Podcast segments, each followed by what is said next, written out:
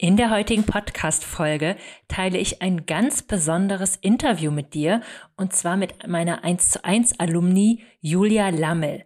Julia hat letztes Jahr mit mir zusammengearbeitet und sie hat ein riesengroßes Yoga-Studio geschlossen und ihr Yoga-Business komplett umstrukturiert. Und was alles auf dieser Reise passiert ist, wie ihr Business heute läuft, und ich spoilere da schon mal, ihr geht's ausgezeichnet. Das erzählt sie dir in der heutigen Podcast-Folge.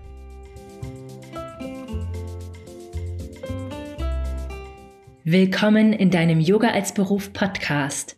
Der Podcast für Inspiration und handfeste Tipps für den Aufbau deines Yoga-Business. Ich bin Antonia Reinhardt, erfahrene Yogalehrerin, ehrliche Yoga-Business-Mentorin und die Stimme hinter dem Yoga als Beruf Podcast. Hier im Podcast teile ich wöchentlich Yoga-Skills und Businesswissen mit dir für deinen Weg zur einzigartigen Brand als selbstständige Yogalehrerin.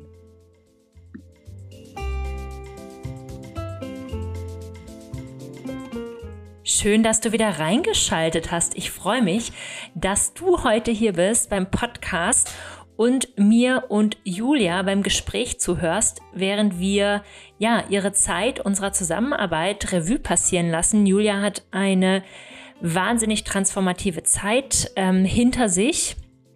Und zwar hat sie ihr sehr großes Yoga-Studio in Düsseldorf geschlossen und ein ganz anderes Yoga-Business aufgebaut.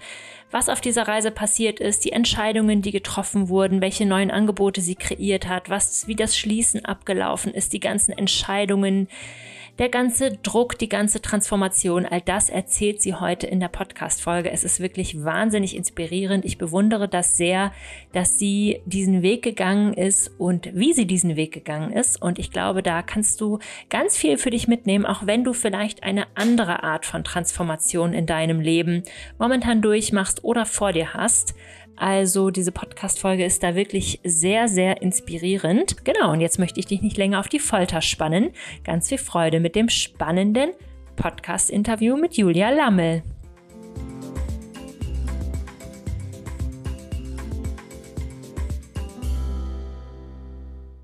Hallo, liebe Julia, herzlich willkommen im Podcast Yoga als Beruf. Schön, dass du heute da bist, um mit mir über deine letzten, glaube ich, ja mittlerweile schon zwei Jahre im Yoga-Business zu sprechen, vor allem.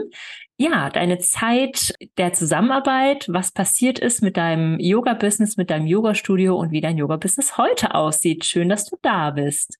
Hallo Antonia und lieben Dank, dass ich da sein darf. Ich freue mich total und bin ein bisschen aufgeregt. Ich freue mich sehr. Ähm, stell dich super gern mal kurz vor für diejenigen, die dich vielleicht noch nicht kennen. Also ich heiße Julia, ich komme aus Düsseldorf und habe äh, ein hybrides Yoga-Studio, Yoga Now heißt das. Und in dem Yoga-Studio biete ich zum einen Online-Memberships an, zum anderen Hybrid-Ausbildungen, also die sind zum Teil online, aber auch in Persona nach Einzelstunden und vor allem Yoga-Retreats. Die sind dann natürlich ähm, analog. Mhm. Ja, ganz genau. Das ist ja noch gar nicht so lange so der Fall. Kannst du da mal kurz deinen Werdegang im Yoga-Business bitte umreißen und auch ähm, ja dein, dein Studio, deine mhm. Gründung? Genau. Also der Werdegang ist jetzt ohne so jetzt super in die Details aller Jahre einzugehen, der ist so, dass ich eigentlich aus einer ganz anderen Welt komme, aus der Unternehmensberatung und ähm, war da dann in dem Beruf krankheitsbedingt für eine ganze Zeit nicht tätig und konnte aber was anderes machen. Und die Yoga-Studios wussten, dass ich ähm, eine Yogalehrerin ähm, mal als Ausbildung gemacht habe und haben mich dann als Vertretung eingestellt. Da habe ich schnell gemerkt, das macht so viel Spaß, dass ich mehr Yoga unterrichten möchte, dass ich das tatsächlich machen möchte. Und dann hat sich das tatsächlich so verselbstständigt. Ne? Ähm, ich hatte dann auf einmal nicht nur einen Kurs, sondern zwei, drei, vier, fünf Kurse, wie das so ist bei Yogalehrerinnen. Die häufen dann ganz viele Kurse an. Und dann hatte ich mehr Kurse, als ich wahrscheinlich gebraucht hätte. Dann habe ich die erste Reise gemacht. Dann habe ich selbst einen kleinen Raum gemietet, hatte da meine eigenen Kurse und Einzelstunden. Und dann war eigentlich so der nächste Schritt selber nach einem Studio zu schauen. Als dann klar war, dass ich nicht mehr zurückgehe in die Beratung, habe ich mir dann Räume angeschaut. Das hat dann auch noch fast ja, ich würde sagen, zwei Jahre gedauert, bis ich den richtigen Raum hatte. Habe dann ähm, das noch umgebaut, dass das wirklich auch so ist, wie ich mir das vorstelle und habe dann in Düsseldorf in der Innenstadt ein Yoga-Studio eröffnet und hatte das bis letztes Jahr auch noch. Insgesamt über zehn Jahre war ich da als ähm, ja, Inhaberin und Yogalehrerin, allerdings nicht alleine, ne, das war zu groß, da waren noch ein ganzes Team drumherum an Yogalehrerinnen und habe da im Wesentlichen Vinyasa-Yoga angeboten, aber eben auch alles andere, also Mom and Baby, Pränatal, Aerial Yoga, Kundalini Yoga, also die ganze Bandbreite, weil es einfach ein sehr großes Studio war mit mehreren Räumen und da braucht es eben auch so ein großes Angebot. Mhm. Ja, wie, äh, wie war das für dich, das Studio zu führen? Ne? Was lief da gut? Was waren die Herausforderungen? Das würde ich auch nochmal sehr, sehr gerne wissen, weil das ist ja schon wirklich ein sehr großes Studio gewesen. Also wirklich sehr großes Studio. Ja, also es war wirklich sehr groß. Ähm, wir hatten so um die 300, 320 Quadrat, glaube ich. Und drei Räume, wo wir drin gearbeitet haben. Und was toll war, war tatsächlich, diese vielen verschiedenen Leute kennenzulernen. Erstmal natürlich an Kundinnen und Kunden, die dazu gekommen sind, was auch mal schön ist, wenn Leute dann auch über Jahre zu dir kommen. Das ist ja so ein Vertrauensbeweis auch. Das fand ich total schön, dass sich da auch Freundschaften drüber entwickelt haben und wirklich langfristige Kontakte und auch mit Kolleginnen sich natürlich so auszutauschen. Das fand ich auch total schön. Das ist natürlich dann auch gekippt, weil häufig gar keine Zeit dafür da war. Und da komme ich zu den Sachen, die herausfordernd waren. Das ist schlicht und einfach der Zeitaspekt. Also ich habe das selber, das, ich war die einzige Inhaberin des Studios. Ich habe das selber gemanagt und es gibt nun mal Sachen, die kannst du da nicht abgeben. Und dieser ganze Backup, dieser ganze Admin-Service, der hinten noch an einem Studio dranhängt, von der Putzfrau über den Handwerker bis zum Vertretungsplan, der ist schon sehr aufwendig. Das muss ich auch sagen, habe ich in der Planung vorher, also ich bin da sehr strukturiert, ich habe das vorher alles genau geplant ähm, vor der Eröffnung. Das war mir vorher so nicht klar, dass das so viel Zeit braucht und ähm, so viel Energie dann auch, auch frisst. Und das hat mir die ersten Jahre gar nichts ausgemacht. Also ich würde sagen, so bis Jahr sieben, acht war das alles in Ordnung. Ähm, da habe ich gedacht, na, das gehört halt dazu. Und dann gibt's ja auch immer mal Leute, die einem was abnehmen. Man kann ja viele Dinge dann auch abgeben, aber es gibt dann eben auch immer noch die Dinge, die du nicht abgeben kannst. Ja, die haben dann nachher auch dazu geführt, dass es nicht mehr so viel Freude gemacht hat, muss ich ganz ehrlich mhm. sagen. Und dann kam Corona und äh, so schwierig Corona auch war für alle in dem Bereich, die wissen ja, das ist dann auch finanziell echt ein Ritt gewesen mit Corona.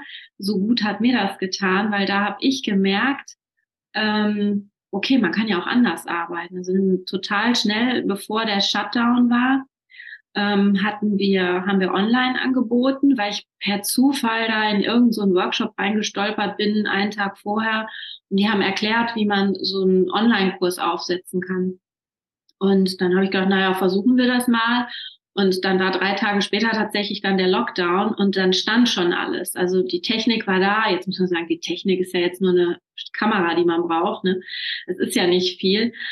Und dann haben wir nachher noch Lampen geholt, also waren dann super ausgerüstet und das hat auch wirklich gut geklappt, wurde auch super angenommen. Und ich habe dann gemerkt, wie entspannt das sein kann zu unterrichten. Also ich bin dann noch ins Studio gegangen, habe den Unterricht gemacht, habe danach das Aufgezeichnete vielleicht noch geschnitten, bin wieder nach Hause. Also es gab nicht die Aktion Leute einchecken, ähm, Verträge unterschreiben, Fragen zu, meine Zehnerkarte ist abgelaufen, kann ich aber trotzdem noch kommen oder ähm, händisch irgendwas ausfüllen. In der Umkleide fehlt was, in der Dusche fehlt was, die Putzfrau kommt abends nicht, hier ist was abgebrochen, der Handwerker muss kommen. Das fiel ja alles weg in der Zeit, weil ja gar kein Verkehr im Studio war. Also war ja wirklich nur immer die Lehrerin da, die unterrichtet hat, was dann auch dazu geführt hat, dass natürlich weniger Stunden waren. Ähm, und das Team hat sich das dann untereinander so ein bisschen aufgeteilt und ich habe gedacht, Gott, ich hatte noch nie ein so entspanntes Arbeiten in meiner Yoga-Lehrerin-Zeit und habe dann so ein bisschen die Idee gehabt, boah, wie kann ich das immer haben? Wie geht das immer? War dann aber auch so ein bisschen, hatte selber vor mir das Gefühl, dass ich etwas undankbar bin, dass ich so ein großes, tolles Studio mit so vielen netten Leuten habe und dann darüber nachdenke, ähm, wie kann ich das wie kann ich das im Prinzip umstrukturieren? Da hatte ich so ein bisschen Muffe auch, ne, da so drüber nachzudenken. Dann habe ich das wieder beiseite geschoben, habe gedacht, naja gut, war jetzt halt Corona, da war das so und jetzt geht's wieder normal weiter. Ja, das war dann auch irgendwann der Punkt, wo es so sehr gedrückt hat, weil es wirklich unzufrieden gemacht hat auf allen möglichen Ebenen, wo ich dich dann angesprochen habe. Ja, ähm, das wäre jetzt auch tatsächlich meine nächste Frage gewesen. Das hast du jetzt schon zum Teil beantwortet, aber wann und aus welchen Gründen hast du dich sozusagen entschlossen, dir da Hilfe zu holen? Weil du bist ja schon digital affin. ja. Genau, es ging weniger um die Technik. Also das war weniger, es war eher, dass ich eine Perspektive brauchte und ein, wie so ein Sparringspartner, der da mit mir drüber guckt. Das habe ich eher ähm, gesucht. Und selbst, also ich komme ja eigentlich aus diesem Bereich, dieser ganze Zahlenkram und das ist mir alles wohl geläufig. Also ich kann Dinge durchrechnen und kalkulieren, aber ich hätte, ich habe Austausch gesucht mit jemandem, der in dem Bereich Erfahrung hat. Ja, so bin ich dann auf dich gekommen, weil ich natürlich kann mit einem Unternehmensberater darüber reden, der hat überhaupt keinen Plan von einem Yoga-Studio und das ist schon sehr spezifisch, das kann ich sagen. Also Yoga-Studios ticken schon komplett anders als mhm. andere Unternehmen, sei es kleine oder große Unternehmen. Was Kundengewinnung angeht, was Produkterstellung angeht, das ist einfach anders in Yoga-Studios. Und das kann man nicht so über einen Kamm scheren. Und deshalb war mir wichtig, dass es jemand ist, mit dem ich mich austauschen kann, der in dem Bereich ist, in dem Bereich Ahnung und Erfahrung hat und dass ich überhaupt jemanden habe, mit dem ich darüber reden kann und der mir auch Input geben kann für neue Richtungen. Also weil mir überhaupt nicht klar war, wenn ich das nicht mehr will, was ist denn dann die Alternative? Mhm. Also Yoga machen, aber was ist meine Alternative? Und das war ja so ein bisschen auch ähm, das, oder nicht nur ein bisschen, das war ja im Wesentlichen das, wo du mich so durchgeführt hast. Mhm. Ähm, kannst du uns da noch ein Stück weit mehr mitnehmen? Wie, wie waren die Schritte in dieser Transformation sozusagen?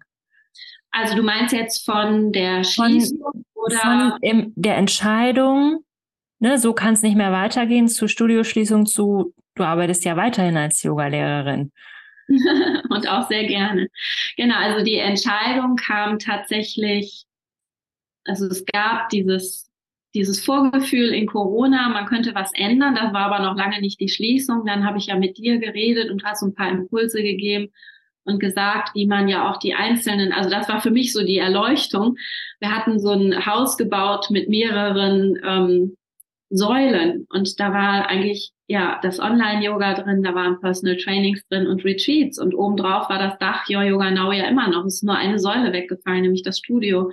Und das war allein diese Grafik, die wir da gemalt haben, die war für mich so erhellend, weil ich gedacht habe, ja, natürlich kann ich noch Yoga-Lehrerin sein, auch ohne Studio, auch wenn das für viele vielleicht erstrebenswert ist. Für mich war wichtig, dass ich es ehrlich loswerde. Also hört sich jetzt ganz böse an und es waren so viele schöne Erlebnisse, aber für mich war das nachher einfach zu viel Arbeit, die ich nicht machen wollte, weil ich Yoga unterrichten möchte und in dem Bereich helfen möchte und in dem Bereich auch sehe, dass ich das gut kann. Und ja, ob jetzt da der Kursplan so 1a durchgetaktet ist, das kann ich zwar, aber das ist nicht mein, äh, mein Kerngebiet.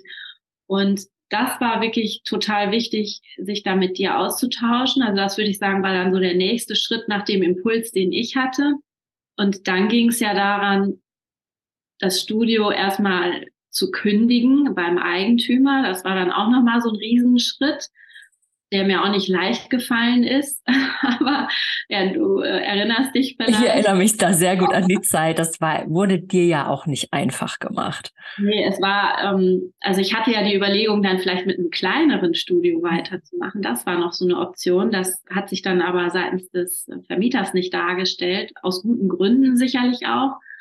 Und dadurch hat er mir dann aber als Alternative angeboten, ich lasse sie früher aus ihrem Mietvertrag raus. Und dazu muss man sagen, dass diese gewerblichen Mietverträge oder der, den ich hatte, der hatte eine sehr lange Bindung auf meinen Wunsch hin, weil ich ja gedacht habe, ich mache das jetzt ewig so und der hat mich da tatsächlich früher rausgelassen, was mhm. sehr dankbar bin. Am Anfang war das für mich so ein bisschen Schock, ähm, weil ich glaube, im September hieß es dann, entscheiden Sie sich, ob ich Sie zum Jahresende da rauslassen soll. Also da ist ja dann viel oder, oder Mitte August, ich weiß es nicht mehr genau ähm, ist ja jetzt auch egal. Und ja, da habe ich mich dann dafür entschieden. Und dann ging es daran, Mitarbeiter erstmal zu informieren, und die Kundinnen und Kunden zu informieren. Das waren so die wesentlichen Schritte und danach muss ich sagen, als das gemacht war, war das natürlich für alle, die es dann erst erfahren haben, ein Riesenschreck.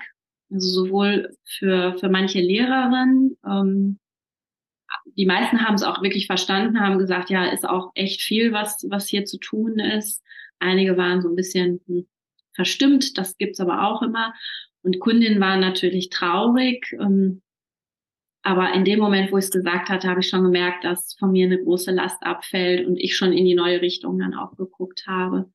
Und die haben wir ja dann parallel im Prinzip designt. Also in dem Moment, wo die Schließung des Studios dann kommuniziert war, haben wir ja im Hintergrund schon angefangen ähm, zu überlegen, wie kann die Membership aussehen, wie kann das, was kann das andere Angebot sein, ist es dann Teacher Training, wir hatten noch ein paar andere Sachen besprochen, die möglich wären und ähm, das lief dann so parallel. Also als ich dann Bolster und äh, Gurte im Studio verkauft habe, habe ich im Hintergrund schon daran gefeilt, was ich dann Neues mache. Da war auch super wichtig, dass jemand dabei ist, der mir auch ähm, auch mal so ein Zeitraster vorgibt, sonst rutsche ich da gerne auch ins Unendliche ne, und fange da an, so alles so ins Perfekte auszumalen. Und da war schon wichtig zu wissen, okay, äh, in vier Wochen habe ich den, mit den nächsten Termin mit dir und bis dahin sollte das und das stehen, damit ich mich mit dir darüber austauschen kann.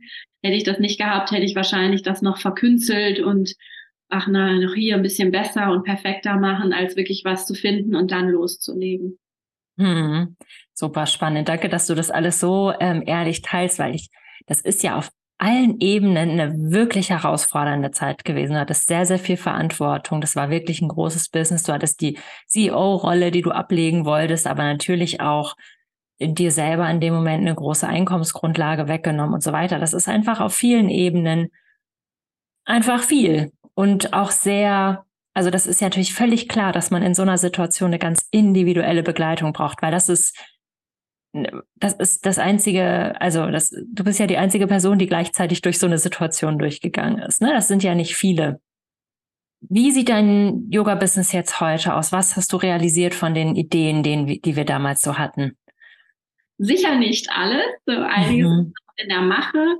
Und ich muss auch sagen, es, ich lerne da jetzt auch, es gibt nicht fertig. Also es ist immer so ein mhm. rollierender Prozess. Ne? Wenn etwas fertig ist, dann fängst du wieder neu an und machst es nochmal schöner. Aber das Grundgerüst steht, das kann ich schon sagen. Also es gibt eine Membership, das hatte ich eingangs schon mal gesagt. Da sind, ist eine Live-Klasse in der Woche drin, die online übertragen wird die aber dann auch in die Videothek wandert und da ist schon richtig viel drin. Da sind so verschiedene Bundles drin, verschiedene Level von Einsteiger bis richtig intensive Klassen. Also ich glaube, da sind mittlerweile, ich weiß gar nicht, 250, 280 Klassen drin. Also es ist schon ordentlich gewachsen.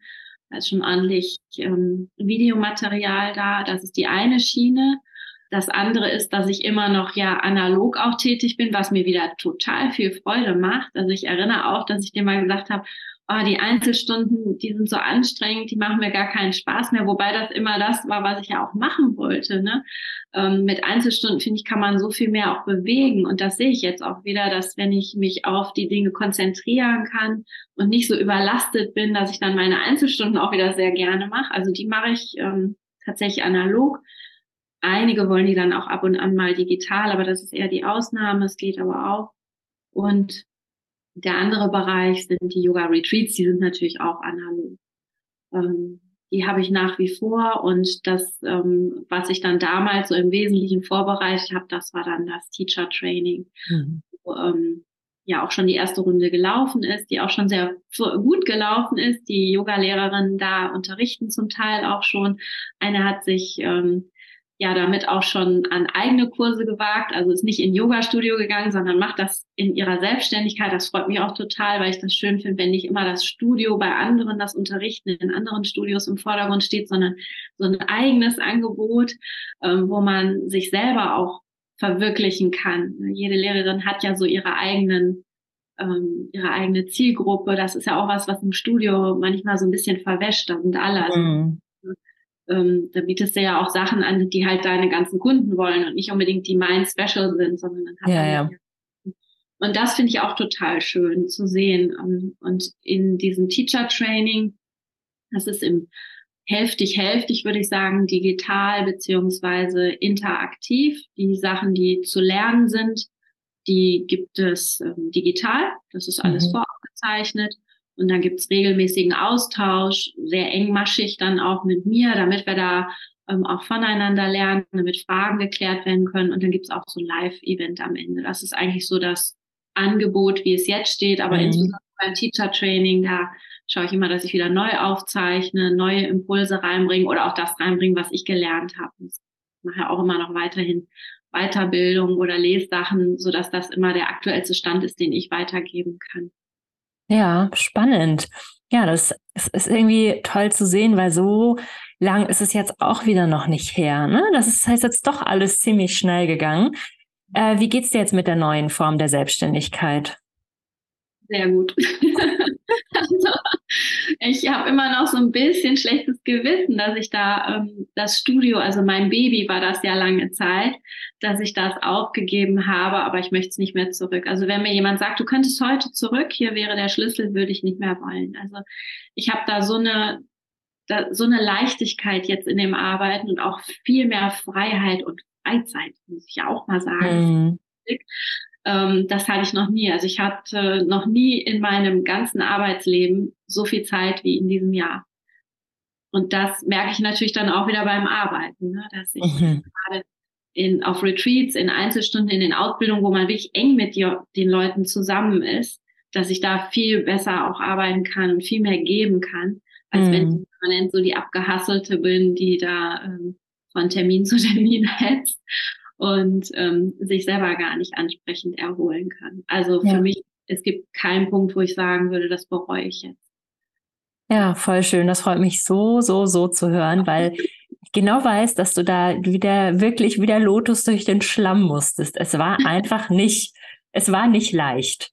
Nee, überhaupt nicht. Nee, ja. es gab wirklich diese Entscheidung, das zu machen. Habe ich mich auch sehr gequält. Also da hast du mir gut oder bist du mir gut bei der Seite gestanden, ohne mich aber, das muss ich auch sagen, zu pushen. Also es ist, es ist schon meine Entscheidung dann auch gewesen. Aber ich fand gut, dass du immer wieder so Aspekte genannt hast. Guck mal in die Richtung, guck mal in die Richtung. Ist das was, ist das was? Also du hast mal alles offen gelassen. Und das hat mir total gut getan, so dass ich dann auch sagen kann, es ist wirklich meine Entscheidung gewesen, das so zu machen. Ja, ja, klar, auf jeden Fall. Also das ist ja auch total wichtig, weil letzten Endes ist es dein Leben und deine Selbstständigkeit und dein Studio und hättest du es behalten wollen, dann hätten wir das auch hinbekommen, das irgendwie umzuändern, so dass es für dich passt. Aber ich habe mir das eigentlich schon gedacht, dass es dir langfristig besser damit geht, wenn du es abgibst. Total. Ähm, ja. Was hast du aus der Zusammenarbeit noch mitnehmen können? Ich habe noch mitnehmen können, dass es immer gut ist, sich Hilfe zu holen. Also das eine ist natürlich das Machen, ne, wenn man selber einen Impuls hat, dem auch nachzugehen, sich den anzuschauen, aber es ist immer wieder auch sich Hilfe holen. Also das und, und sich wirklich spezifische Hilfe auch holen. Das ist, äh, glaube ich, das größte Learning. Es hört sich jetzt irgendwie so ein bisschen flach an, aber Unterstützung in Anspruch nehmen und auch individuelle Unterstützung, das war für mich das größte Learning. Also Dinge auch wirklich teilen und dafür war für mich dieses Eins zu eins halt super. Da, das muss ich echt sagen, das hätte ich anderswo gar nicht so platzieren können, auch mit der Intensität. Das war das Allerbeste. Ja. Mhm. Ja, voll schön. Mir hat es auch total Spaß gemacht, muss ich sagen. Also es war halt, es ist ja im Eins zu eins, es ist, stelle ich mich halt jedes Mal komplett Ah, da, da, das ähnelt sich nicht mal, womit die Yoga-Lehrerinnen so ankommen. Das ist jedes Mal eine komplett neue Situation, die auch individuelle Lösungen erfordert. Und das macht einfach unglaublich viel Spaß. Was wünschst du dir für dein Yoga-Business in der Zukunft? Wie soll es weitergehen? Hm, ich wünsche mir, ja, dass ich mit der Energie und der Kraft nach wie vor noch vielen helfen kann.